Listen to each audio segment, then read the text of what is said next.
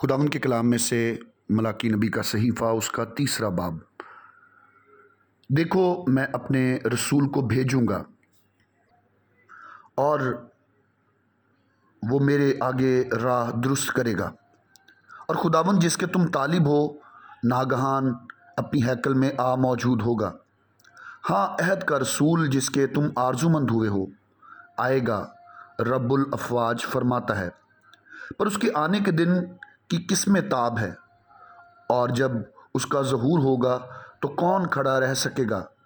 क्योंकि वो सनार की आग और धोबी के साबुन की मानद है।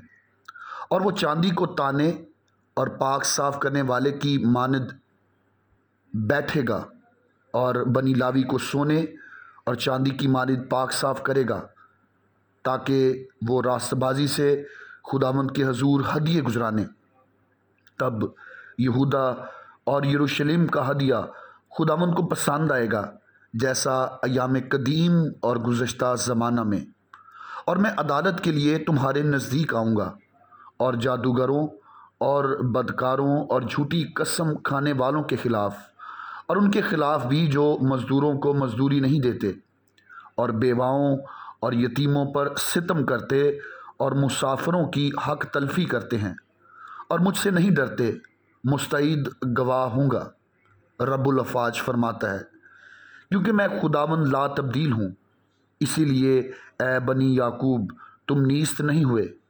तुम अपने बाप दादा के अयाम से मेरे आइन से मुनहरफ रहे और उनको नहीं माना। तुम मेरी तरफ़ रजू हो तो मैं तुम्हारी तरफ़ रजू होऊँगा, रब्बुल अफ़ाज फरमाता है।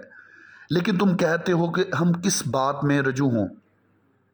क्या कोई आदमी खुदा को ठगेगा? पर तुम मुझको ठगते हो और कहते हो, हमने किस बात में तुझे ठगा? दायकी और हदिया में। बस तुम सख्त मलाउन हुए, क्योंकि तुमने बल्कि तमाम कौम ने मुझे ठगा।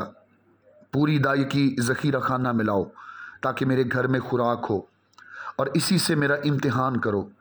रब्बुल अफ़वाज फरमाता है कि मैं तुम पर आसमान के दरीचों को खोलकर बरकत बरसाता हूँ कि नहीं? यहाँ तक कि तुम्हारे पास उसके लिए जगह ना रहे, और मैं तुम्हारी खातर टिड्डी को डांटूँगा, और वो तुम्हारी ज़मीन के हासिल को बर्बाद ना करेगी, और तुम्हारे पाकिस्तानों का फल कच्चा ना झड़ जाएगा, रब्बुल अफवाज फरमाता है। और सब कौमें तुमको मुबारक कहेंगी, क्योंकि तुम दिलकुशा ममलिकत होगे, रब्बुल अफवाज फरमाता है। खुदावन फरमाता है, तुम्हारी बातें मेरे ख़िलाफ़ बहुत सख्त हैं। तो भी तुम कहते हो, हमने तेरी मुखालफत में क्या कहा? तुमने कहा, खुदा की इबादत करना अब्स है। रब्बुल अफाज के अहकाम पर अमल करना और उसके हजूर मातम करना लाहासिल है। और अब हम मगरूरों को नेक वक्त कहते हैं। शरीर बरुमंद होते हैं। और खुदा के आजमाने पर भी रिहाई पाते हैं। तब खुदा तरसों ने आपस में गुफ्तगु की और खुदावन ने मतवजा होकर सुना और उनके लिए जो खुदा से डरते और उसके नाम को याद करते हैं, उसके हजूर यादगार का दफ्तर लिखा गया।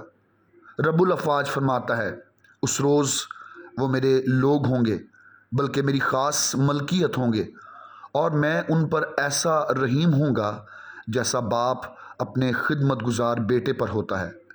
तब तुम रजू लाओगे और सादिक और शरीर में और खुदा की इबादत करने और ना करने वाले में इम्तियाज़ करोगे। आमीन।